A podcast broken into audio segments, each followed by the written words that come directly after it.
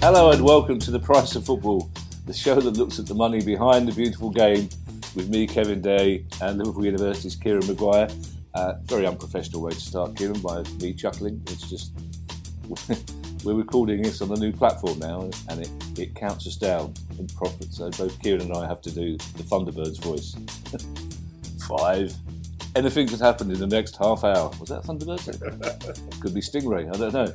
It won't be half hour, Kieran. It'll be a bit longer because there's quite a lot of news today. Uh, and the news is, first of all, it's nine o'clock in the morning. How do you how do you do it, Kieran? What, were, were you like me? Did you have to stay up all night to make sure you were, you were up at this time in the morning? What? I, was up anyway because I was on Radio 5 at quarter to six in the morning. Why? Well, because they asked me to, and I'm too polite to take, turn anybody down. What, what were you talking to Radio 5 about? Five? About Everton, oh, okay. which well, leads us into. It, does. Well, hang, well, well, I'll do the. If anyone, I'll do the which leads us into stuff. Thank you very much. You, you won't. You won't find me stealing your heart. I would start talking about amortization. Which uh, obviously I wouldn't know what I'm talking about. Um, yeah, I was slightly miffed yesterday.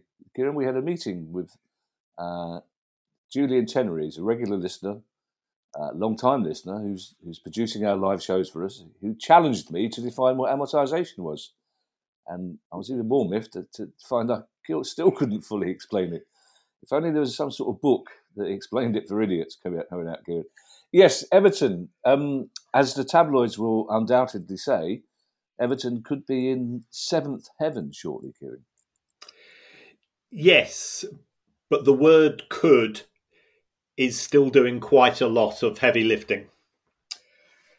The reason for this is that there's a company called 777 Partners, and we mentioned them on the show on Monday with regards to Melbourne Victory, in which they've lent the club money, and potentially they could end up taking over the club.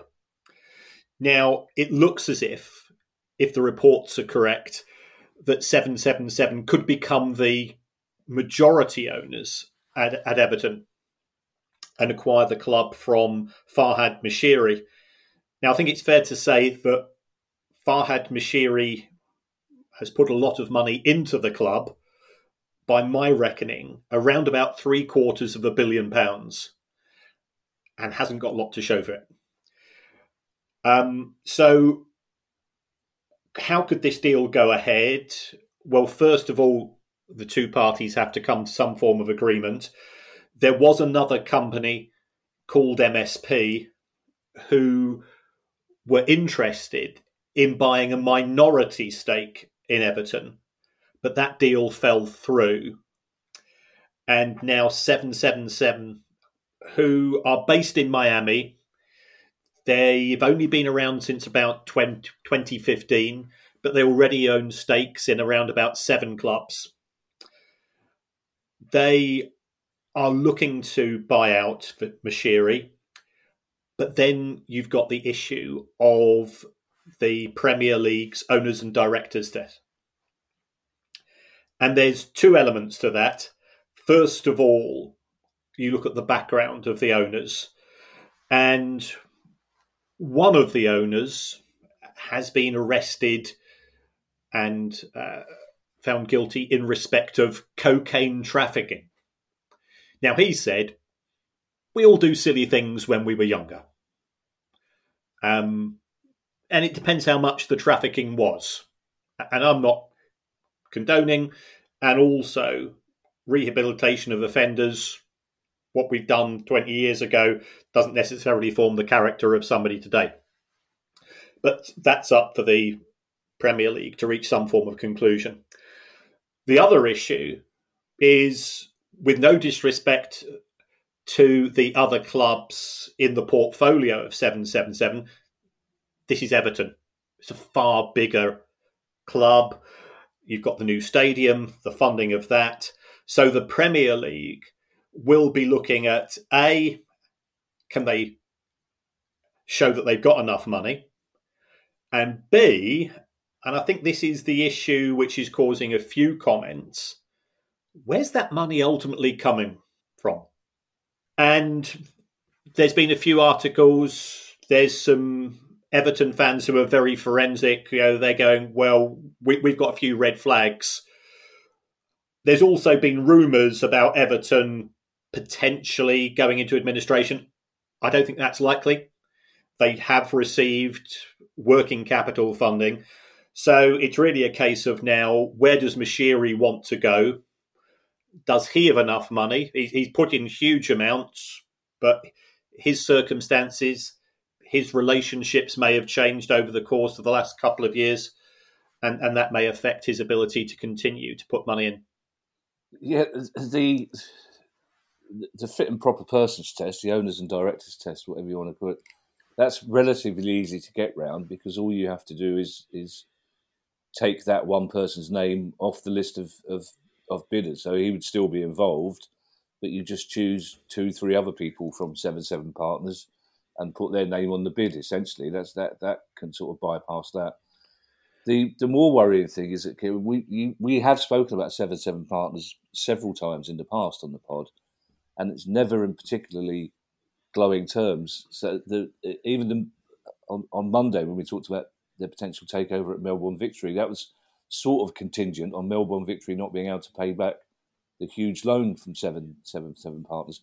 But what I'm interested, Kieran, and you did touch on it, is um, so they if they were to take over, they would the stadium's not complete or the funding's not complete for the stadium. The stadium because I assumed initially that this would be a good time to buy Everton, not necessarily on the pitch, but they'd be buying a club with a brand new stadium, relatively new training ground. But are, are you saying that they would have to invest a lot of that money?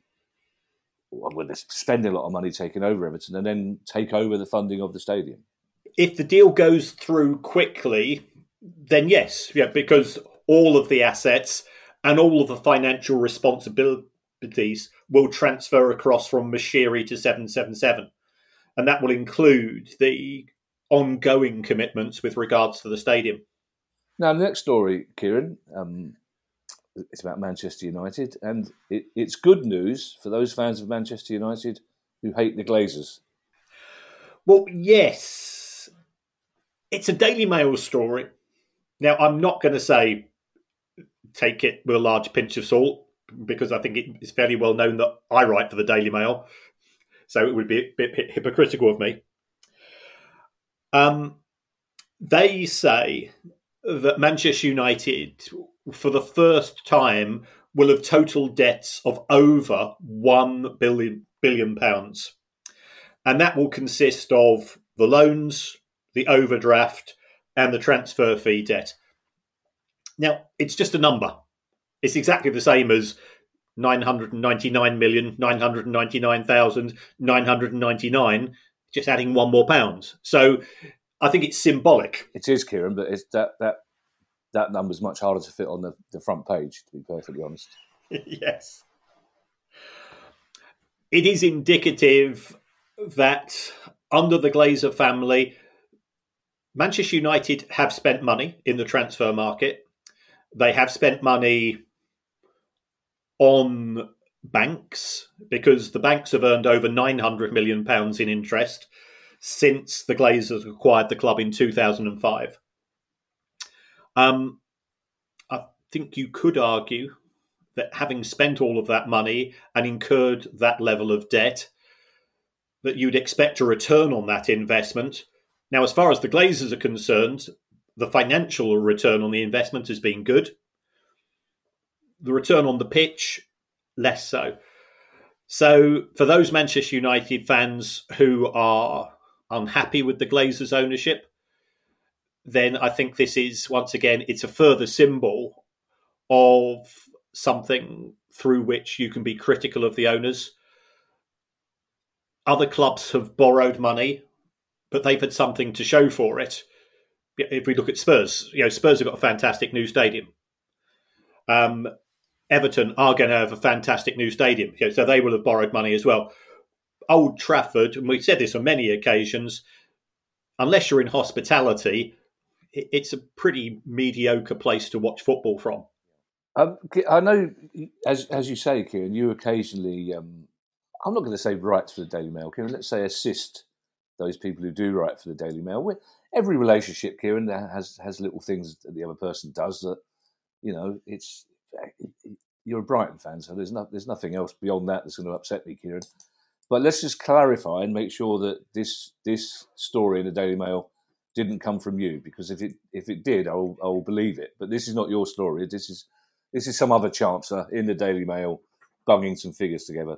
And well done. That's good shaking work from Finley in the background there.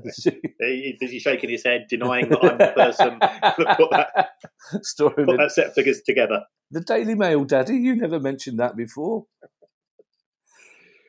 Yes, it's, it's not from me, but Manchester okay. United's accounts are due out shortly. Right. Oh, okay. Good. I thought you had an air of excitement about you. Well, let's always have an air of excitement about me. Well, let's crack on with the rest of the pod, Kieran. In case I wouldn't want them coming out while we're while we're halfway through the broadcast. This next story, Kieran, is one that people have been clamouring for uh, for quite some time, and it relates to the timescale in which the Premier League investigate financial discipline cases. Yes, we have seen investigations in respect of Manchester City we know that Everton are up on charges with regards to financial fair play breaches, and clubs have been relegated. Clubs, other clubs have suffered. Now, habeas corpus, innocent until proven guilty. Yeah, that's really important. But the Premier League has now said that clubs have to submit their accounts quicker and the aim will be to fast track uh, investigations as far as financial fair play is concerned going forwards, with the aim of reaching a conclusion before the end of the season. So, as from this year, 23 24, football clubs in the Premier League have to submit their accounts by the 31st of December. Now, previously, they had until the nine months after their year and effectively the 31st of March.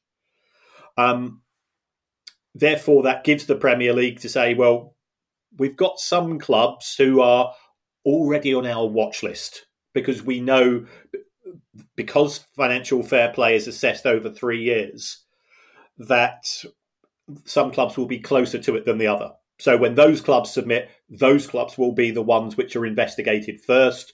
That will allow the Premier League to reach a conclusion and potentially apply sanctions within that season. So I think that's got to be welcomed. It could, of course, result in an awful lot of work for accountants and lawyers. If there are sanctions in the forms of points deductions, could that happen and then there'll be an appeal and that causes issues. Yeah, we go into the end of the season with a club with potentially having had a, you know, a five or a ten point deduction, which which is subject to appeal and could be reversed. So it could get very messy, but I think the general principles are something which is positive.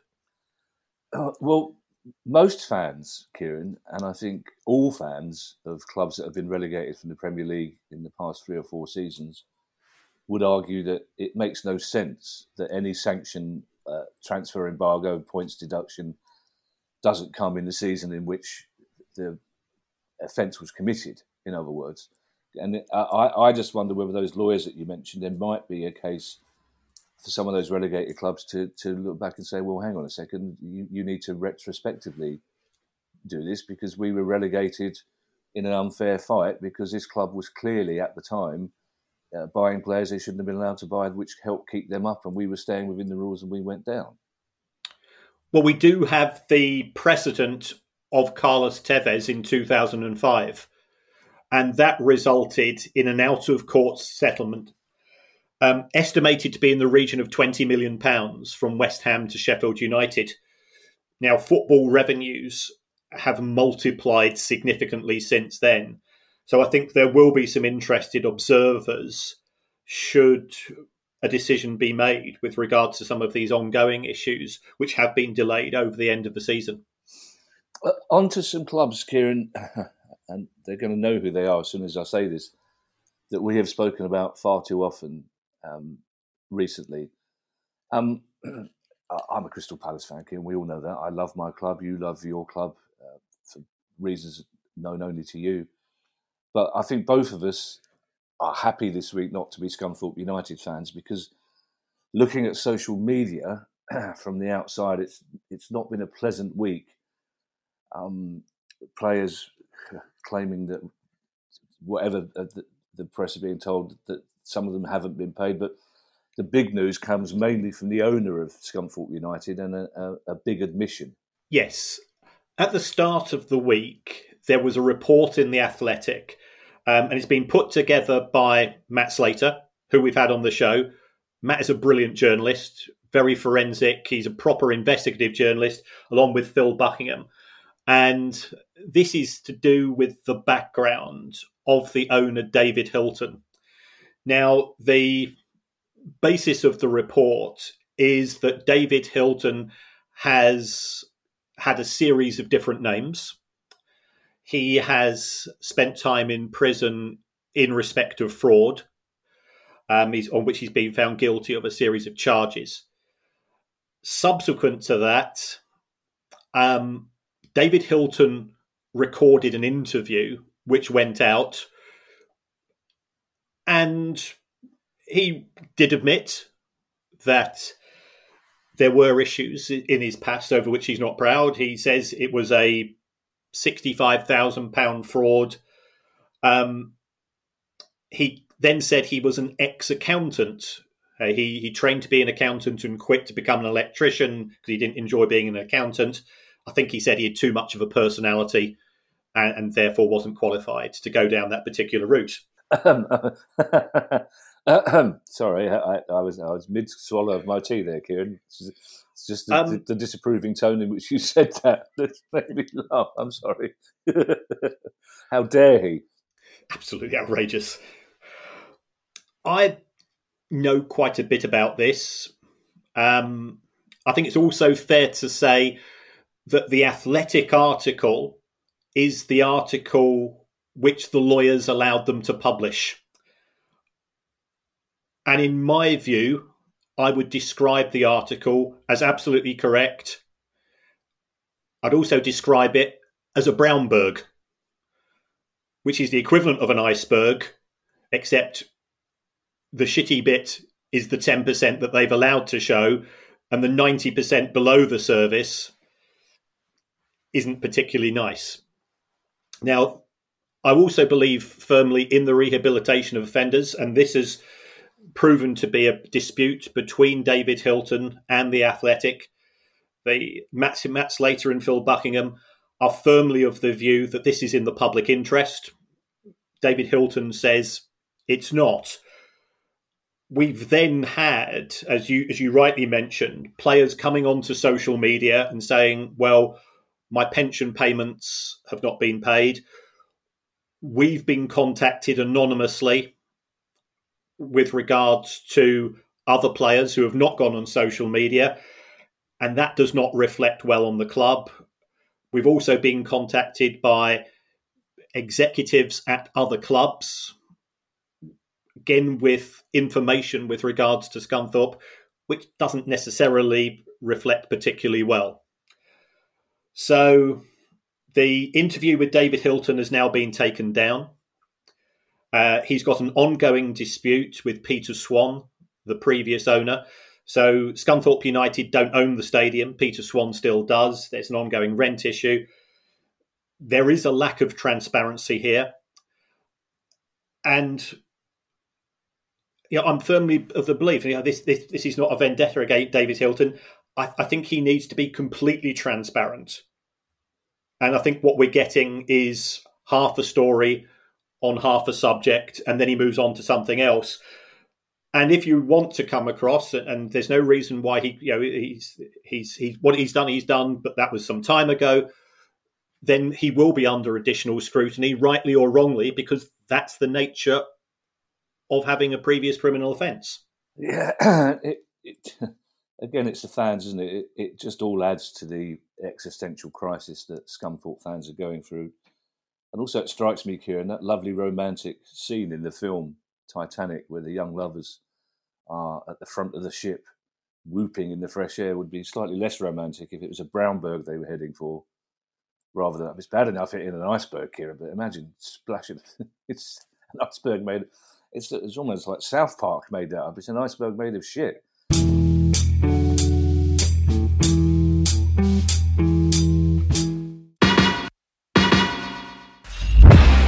I'm Steve Lamacq, and every week I'm joined by Music Ally's Head of Insight, Stuart Dredge, on The Price of Music, the weekly podcast all about the money behind the music industry.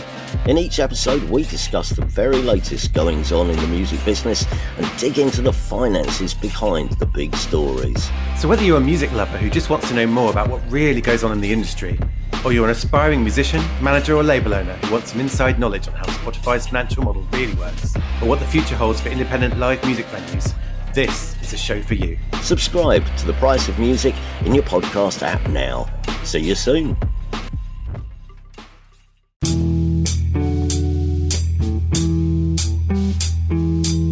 We go. I almost said favourite, Kieran, but it's not. It's it's most talked about to Southend United. Um, it's the nature of the dilemma at Southend that this first bit of news about their parent company, I, I, I, don't understand the actual words used, but it looks to me like they might indicate some good news. Um, this is Ron Martin's world, and we just happen to be living in it. Is is the way I would see this. So Ron Martin owns a company called South Eastern Leisure, which in turn owns uh, the Roots Hall Limited and Southend United. Now, South Eastern Leisure was given a winding up order for non submission of accounts and non submission of documentation. And what Ron Martin does is he takes things to the brink time and time again. And people think, well, could this be a genuine winding up of the company? And potentially that could be beneficial, potentially it could not, as far as the club is concerned. But then at the last minute, he finds the rele- relevant documentation, and that's what he's done here. So the winding up order has been reversed. In addition, and I think this is the good news, is that Southend Council have said, well, Ron, we don't want to run the football club because that ain't our job.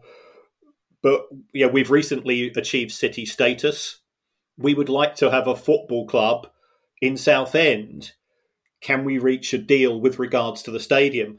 So it looks as if Ron Martin is looking for four and a half million pounds for the stadium.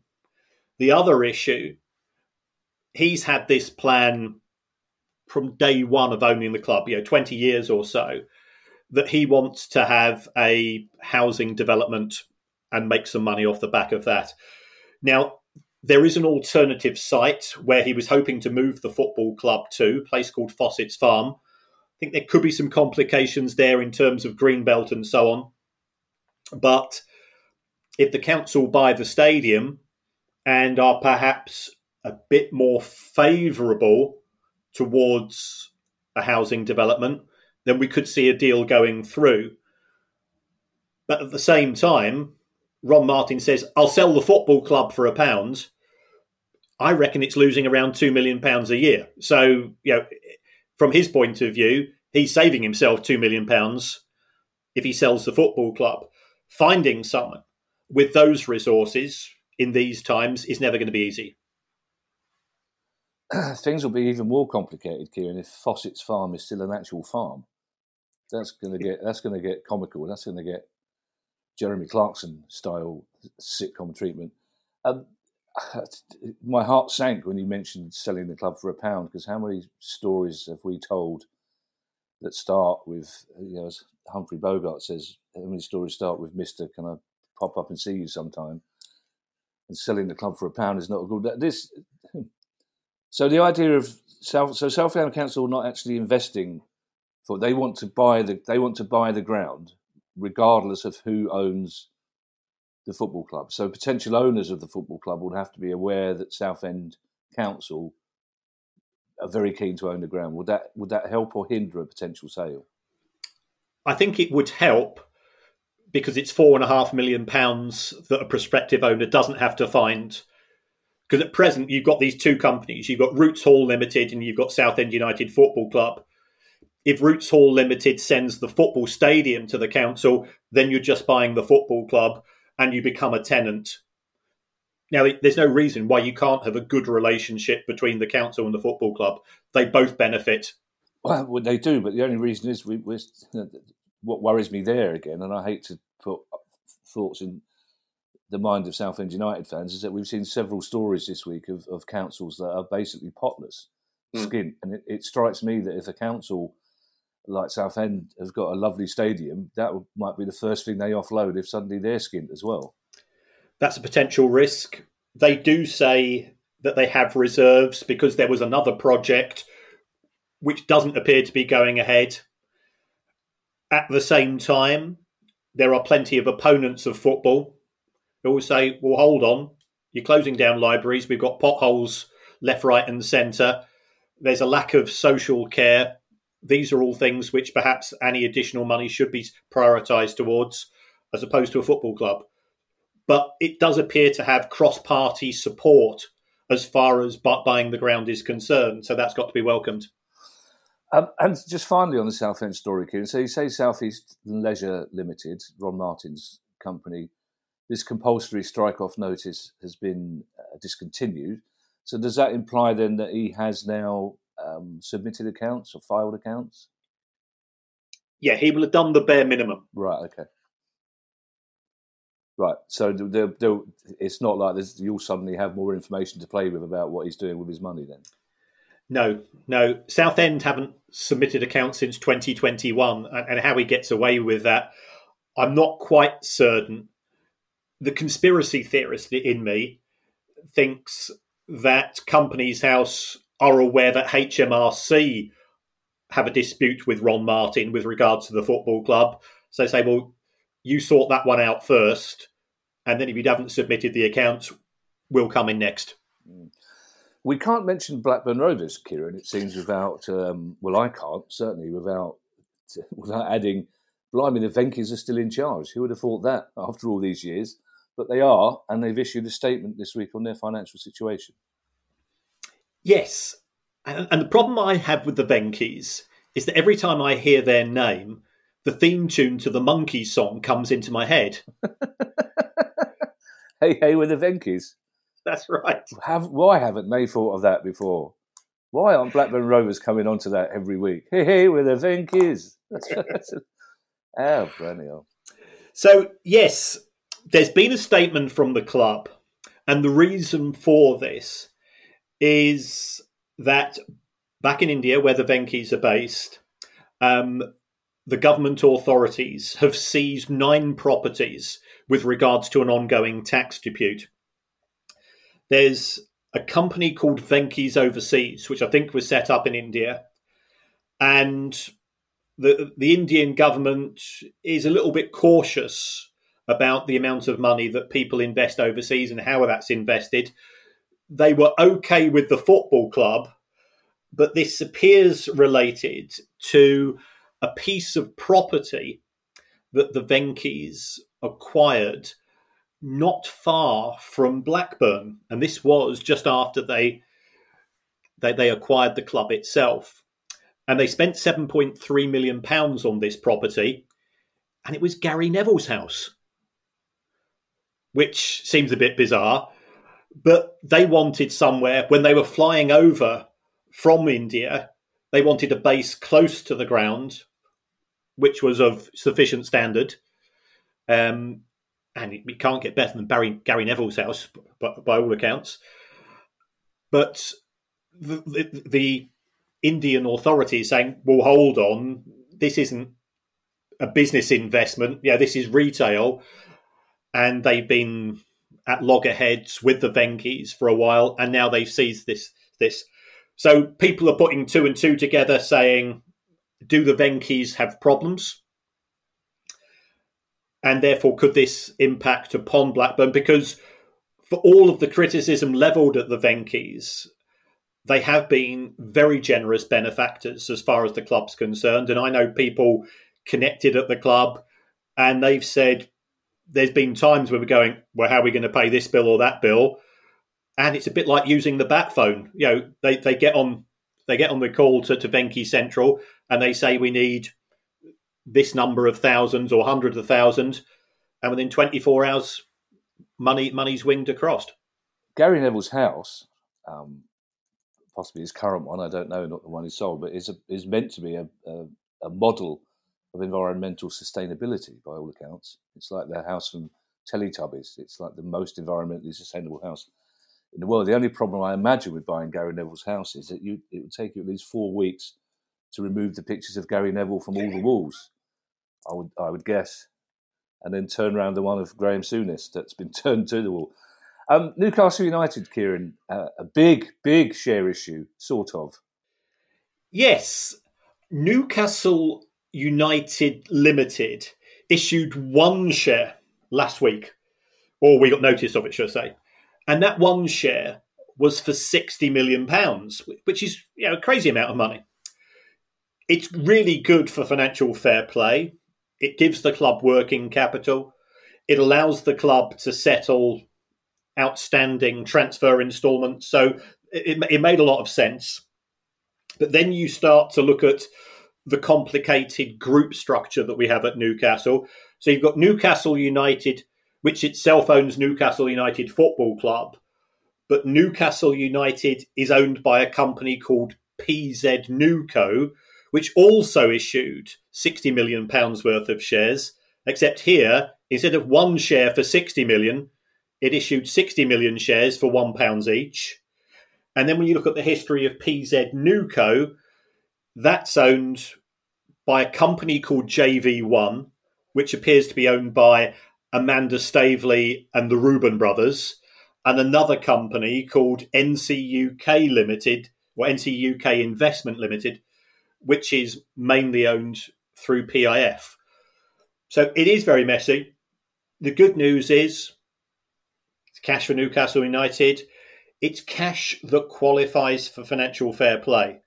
And if we go back to one of our early stories with regards to Manchester United, Manchester United have had to use the loan system in the most recent transfer window towards the end of it because the Glazers have not put a penny in and you're allowed to put in up to 90 million pounds in the form of shares, and that does count towards FFP. So this is good for Newcastle.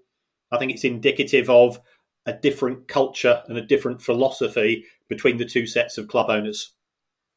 Forgive me for asking this, Kieran, but it, you know, we, we've talked many, many times, and fans have suggested many, many ways of doing it, of of getting round FFP or, or working within FFP, if you like it, it strikes me that just issuing one new share for sixty million pound is such a simple way of doing it. I can't imagine why every other club in the Premier League doesn't do it because most of them could afford or could find one person to to invest sixty million quid. I imagine, and that strikes me as a very a very easy way for uh, somebody to get involved in a football club and a very simple way to basically work work around FFP. Quite a few clubs do take that approach but you do have complications if a club perhaps has three or four owners. And yeah, like Palace.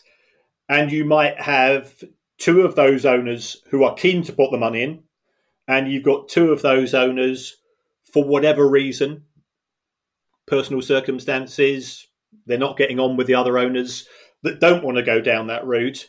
And at the same time, they don't want to dilute their percentage owning in the club, and you end up in an impasse. Okay, okay. Kieran, this this should be Kieran um, a remarkable time for women's football. In, in fact, it, it is a remarkable time for women's football. Just come off the back of a hugely successful World Cup, which unfortunately was marred by those the, the kiss, the ongoing kiss. But uh, I mean, that's marred the Spain's enjoyment of the fantastic World Cup success. Um, the first time Spain have ever won a World Cup, according to Piers Morgan, who's, Yes. whose short-term memory is obviously going a little bit.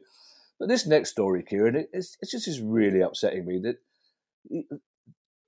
England did remarkably well to get to the final. Well, you could argue that we were disappointed not to win it, which is an indication of how well English women's football is doing. So this this story is really genuinely upset me, Kieran. This shouldn't be happening off the back of that that brilliant run in the World Cup. Yes, this is an article again from the Mail, so p- perhaps there's a little degree of sensationalism in the headlines, um, indicating that the Lionesses may go on strike. But that's the headline. When you read the article, it says, well, they've not, I don't think it's going to be discussed that yet. Before the World Cup took place, um, the, the, the Lionesses put out a statement to say, we are in dispute with the Football Association. This is to do with the level of reward. Now, it's not the fees for the match because they get the same fees as the men. I think it's more to do with bonuses. It's more to do with facilities. The FA will say, yes, we're very proud of your achievements on the pitch. It's fantastic that you're selling out Wembley. We have a responsibility to grow the grassroots of women's football. And at the same time, we want to give you some fair reward for being international players. So I, I, I spoke to somebody who I can only describe as the secret lioness. We got another one. yes. And I don't think there's a lot of difference. I, I think it's a case of getting people around the table, explaining that as far as I think bonuses are concerned, that they are linked to the amount of money generated during a tournament from advertising, from commercial deals. And the men's team is still generating significantly more than the women. There's a case for saying that we can we can give the women a higher percentage of those monies, and let's negotiate. But uh, clearly, there is a there is a gap, and as Nick Nick De Marco always says, yeah, negotiation is better than litigation, and if it's coming from him, that's good enough for me. Yeah. Speaking of the England men's team, Kieran, I, I, I don't think I'm alone in thinking that uh, watching the game last night, which I thought was uh, a decent game and a very impressive performance by England, I don't think the Duncan Maguire partnership uh, in the back is necessarily one that we want to explore any further, is it? Yeah, it was a funny one. I mean, I, I was looking at the match, especially when England were 2 0 up, and I was saying, saying to myself, Scotland really need an impact sub here. I hadn't thought it was going to be Harry Maguire.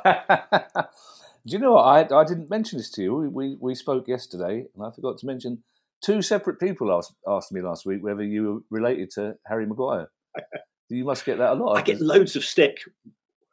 I, I just I, Um, I just love the idea of people saying to Harry, you know, Jordan Henderson going to Harry Maguire. Are you related to that Kieran Maguire bloke who's been giving me what? No. Um, uh, the, the producer, we've had a lot of stories in the day. It's I'm beginning to worry that producer guy is using the Daily Mail as his sole source of news stories. We need to put a stop to that. And speaking of disputes, Kieran, this is a big one. The Confederation of African Football have fallen out with their biggest broadcaster. Yes. And again, perhaps there's more to this than meets the eye. Um, beIN Sports, who are the Qatari based broadcaster, they, by all accounts, have not paid anything to, to the Confederation of Af- African Football since February 2022. There's an unpaid sum of $98 million. And as a result of that, uh, CAF have unilaterally cancelled the deal. Now, beIN Sports are saying this is all to do with a COVID hangover. The, the, the African women's continental tournament was cancelled due to COVID. I think there was an under 17s competition, again cancelled. CAF said, well, if we're honest, they're not biggies, and that's no disrespect to, to those tournaments. So we're willing to give you a discount of, say, about $2 million. beIN Sports are saying, we ain't happy. You know, we, we, we, have got to pay Richard Keys. So you know, so yeah, we we're, we're holding back ninety eight million. But a few months ago, we also spoke about Saudi Arabian investment in African football with regards to the African Super Cup. Qatari and Saudi relations, which appeared to thaw a bit during the World Cup last year. I don't think they're necessarily good once again. And we've we've also seen, and this is taking place. I think, I think it's take place later this week that the CAF Super Cup between a team in Algeria and a team in, in Egypt, um, that's going to be taking place in Taif in Saudi Arabia. So, could that cause an issue because Qatar aren't very happy about that? Is this a way of Saudi showing, look, we've got a very close relationship, and again, geopolitics in the Middle East, probably for another podcast but it's a, it's a it's a, it's a long and deep and bitter subject. right. So, do you, do you think this is likely to have uh, any effect on the, any potential African Super League or African Super Cup, or will it be easy enough for them to find a different new broadcaster? There's always somebody willing to pay.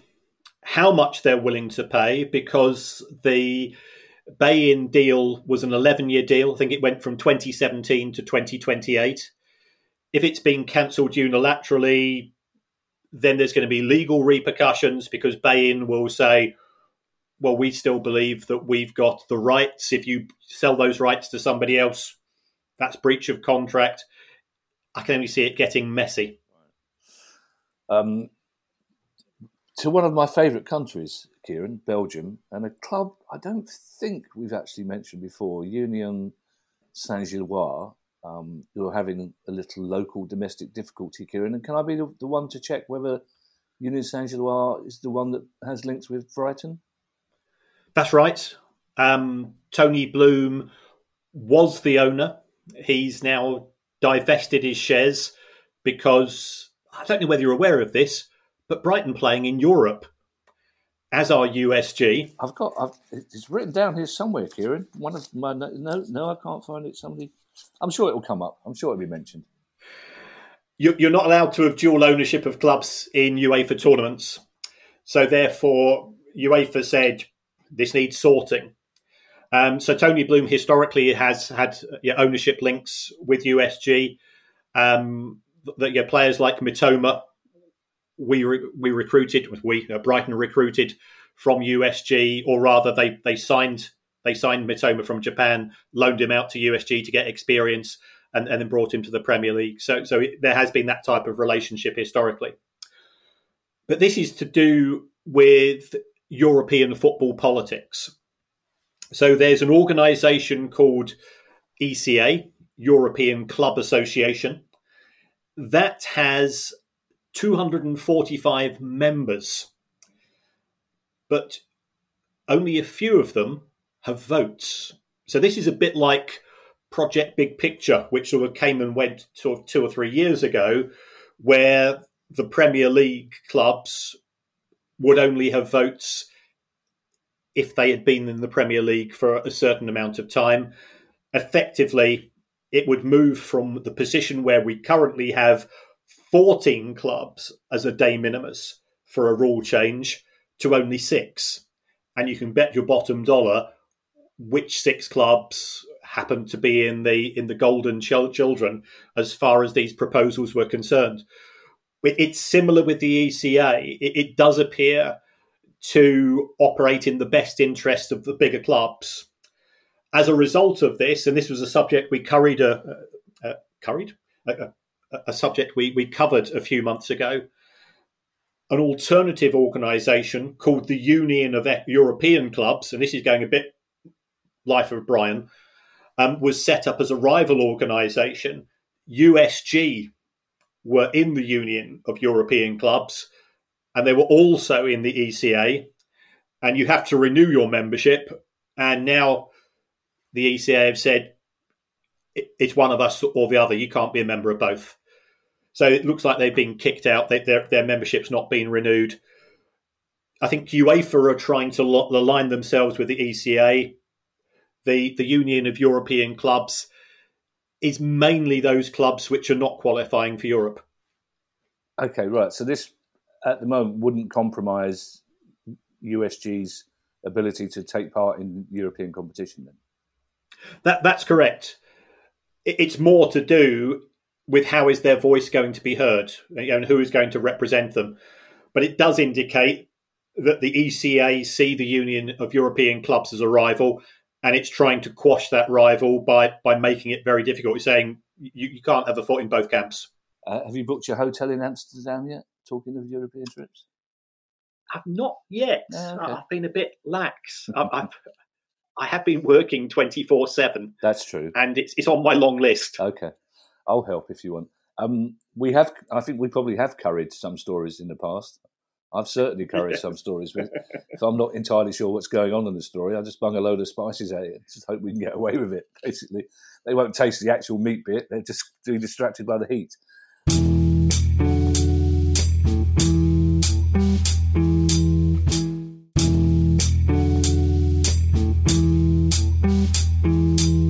Our last two stories, Kieran, take us to uh, my favourite club if it when it comes to comedy purposes, and both these stories have an element of comedy about it, especially the last one. But the first one is um, a Spanish court ruling, Kieran, that the Pope is indeed a Catholic. yes. Um, Barcelona innocently pa- paid over 7 million euro to the person that organises the referees in Spanish football over a period, I think, of 10 years or more. And some people said, well, what exactly are Barcelona getting out of this? And, you know, they- might be getting a, you know, a free set of flags each year, for all we know. But, but whether that's 7 million euros worth is, is open to debate. So, a regional judge in Spain has said this smacks of systemic corruption, although there's no evidence that individual referees have made decisions in favour of Barcelona. But at the same time, yeah, well, if you pay for something, you normally expect to get something in return. So, where we're going to go on the back of that is very difficult. Barcelona have got a lot of financial issues. Um, we've been talking about their economic levers, levers, and it looks as though one of those is struggling at present. They they'd sold some of their rights for another for another loan of twenty million, but the lender hasn't got round to paying them. And now the Barcelona president, who had guaranteed the loan, it looks like he's going to have to go and pay for that out of his own pocket. So that's our second story. And then the third story, as people are aware, Barcelona aren't playing at the Nou Camp. It's effectively being demolished and rebuilt. So therefore, there's a bit of it in the middle, which is surplus to requirements. Um, and by all accounts, on Barcelona's website or, or a, a website approved by them, they've been selling off the grass for somewhere between 20 and 400 euros a, a, a, slice. And you're not getting a lot for your money, by all accounts, in terms of that number of blades of grass. Uh, well, first of all, Kieran, let's work backwards. Well done for uh, not mentioning Uncle Terry in a story about selling grass at various prices. uh, I, what, I, what I didn't understand about this story is, is what makes one bit of grass off the Nou Camp pitch more expensive than another. Um, how do they certificate? I mean, is is it you know the grass around the penalty spot is more expensive than it, and it strikes me as well, Kieran, that like many people I've been to, we've talked about Berlin. It's the most wonderful city, and uh, in a terrible cliched way, I bought back a bit of the Berlin Wall for my dad, God rest his soul, because that's what he wanted. And it it strikes me that must have been the biggest fucking wall in history because it's they're, certainly not short of chunks of it, are they? It strikes me it's going to be the same Barcelona show. It's, of course, this, of course, this was on the camp, the Nou Camp pitch. Of course, it was. This this is the 420 euro one. There, that's my phone going off in the background. It will probably be Ed ordering some ingredients so he can cook in 10 minutes' time. Um, the, the first story, though, Kieran, I know we laugh about the idea of systemic corruption at Barcelona, and, and God knows we all know the nightmare of innocently paying seven million euros for something without realizing it. But there is a potential issue there, Kieran, because the, the huge, the Calciopoli story, the huge story in Italian football of a few years ago of corruption that was uncovered um, was based on one or two clubs being seen to pay money to referees' organisations in what was rather refreshingly called in one Italian newspaper a whistleblower uh, sting, which, was, which was which was great. Uh, and it turned out eventually that um, uh, the referees the referees were the ones completely exonerated by it. It turns out that the referees were their integrity remained absolutely one hundred percent, which was good. But it nearly brought down one or two clubs. So there is that slight worry that if a court says Barcelona attempted, even attempted, or thought about the idea of trying to gain uh, uh favours from referees, that, that that's this could be a massive can of worms being opened here, because what will happen is that every other club, possibly apart from Madrid, will start saying, "Well, actually, this game this happened, this game that happened," which adds to the evidence. So you know, and then a bigger court says they may have gained from systemic corruption, and suddenly, as I say, you're in the middle of a potentially disastrous situation for one of the world's biggest clubs. That's right, and you wonder what the Spanish FA have been doing with regards to this, because Tebas appears to spend all of his time pointing fingers at PSG, at Manchester City, at Newcastle United, and, and other clubs you know, it's a classic case of get your own house in order first, surely. Well, Spanish have had enough on their mind in the past few days without having Barcelona to worry about. Thank you to everyone who's donated to the pod via our Patreon page. If you'd like to make a small monthly contribution to the pod as well, that'd be very kind of you. And you can do that by going to patreon.com slash price of football. If you go for the, the big option, the £5 ultra option, you also get access to our chat community, um, which is uh, it's you and I, Kieran, isn't it? I say chat community. It's it's pretty much you and I, and some other lovely people, and our regular quizzes, which we're hoping to have one soon around the launch of the book. If you have a question you'd like answered on the show, then email us at questions at priceoffootball.com. Three dates, three dates, I tell you, have now been confirmed for our Price of Football live show, our little autumn tour in the coming weeks. First one is the Winter Gardens in Blackpool on October the 12th the Lowry Theatre in Salford on October the 22nd, and the Royal Yacht on Jersey on November the 7th. To get your tickets, go to priceoffootball.com, and we look forward to seeing you all at one of those, hopefully, and we look forward to confirming some new dates for the new year and spring. And finally, if you'd like to pre order our new book, Unfit and Improper Persons An Idiot's Guide to Owning a Football Club, or one of our other books, or get yourself a Price of Football t shirt, you can find details at our website, priceoffootball.com. We will be back on Monday with our questions pod. In the meantime, I shall hand you over to Mr. Kieran Maguire for his customary farewell. And I think you can tell from those venues that both of us failed our geography O level in terms of logistical planning.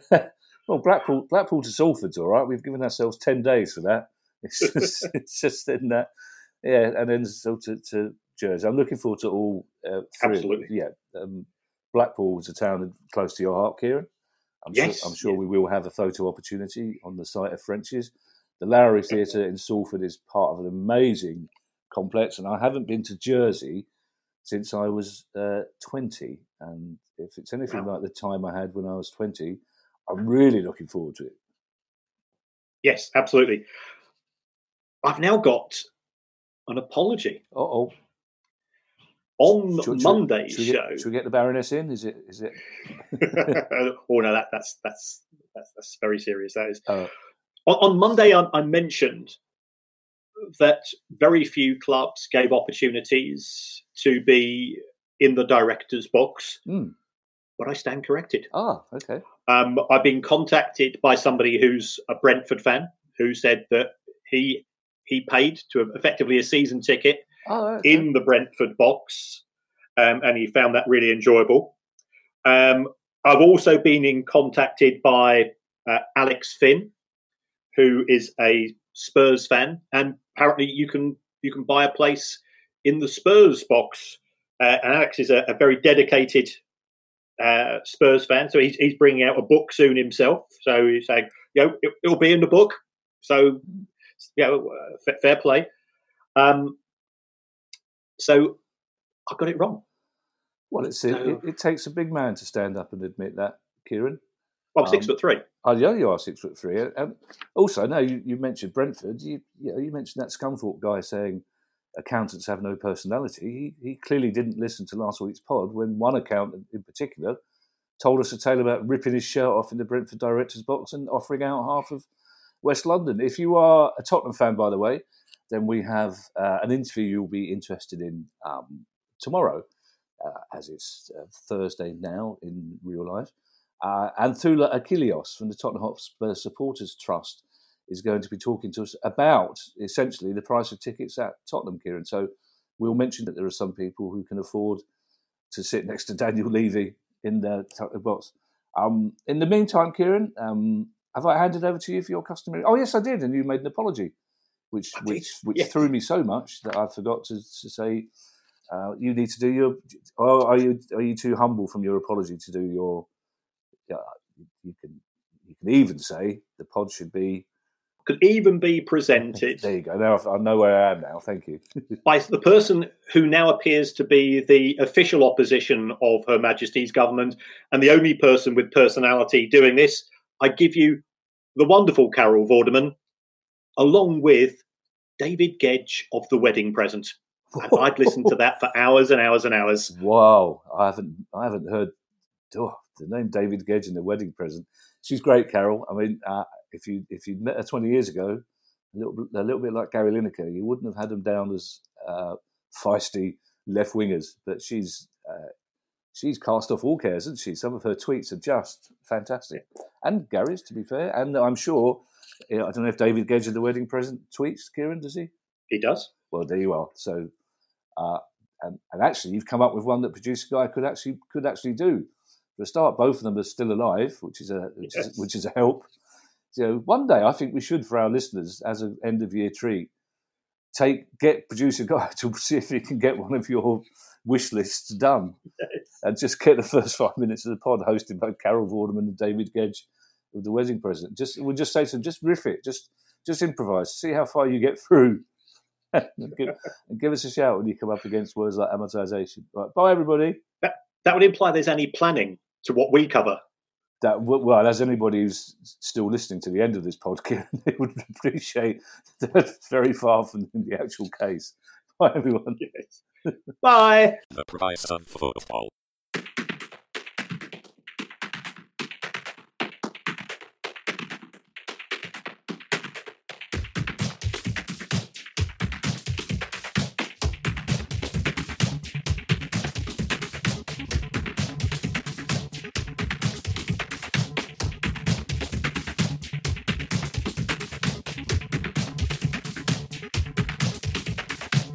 Price of football.